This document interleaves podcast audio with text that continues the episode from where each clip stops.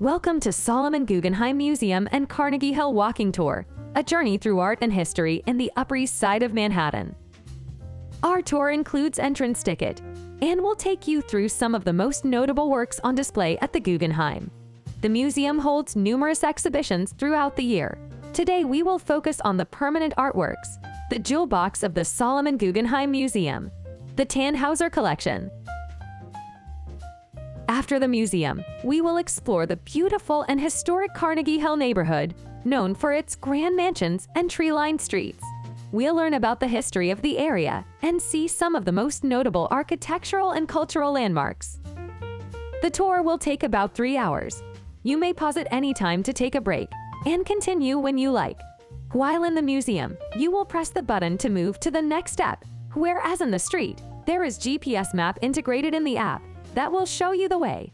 You will have the text descriptions and photos of all the objects as well. We hope you are excited about the upcoming adventure. But don't forget about a few things. Make sure your phone is sufficiently charged to avoid stopping along the way. Take earphones with you so that you can hear the audio loud and clear. Put on comfortable clothes as there will be a lot of walking. The tour starts at Solomon Guggenheim Museum and ends with a walk down Park Avenue. If you are ready to start, head to the museum. Your first location will be outside of the building. Let's explore the history and the architecture of the place.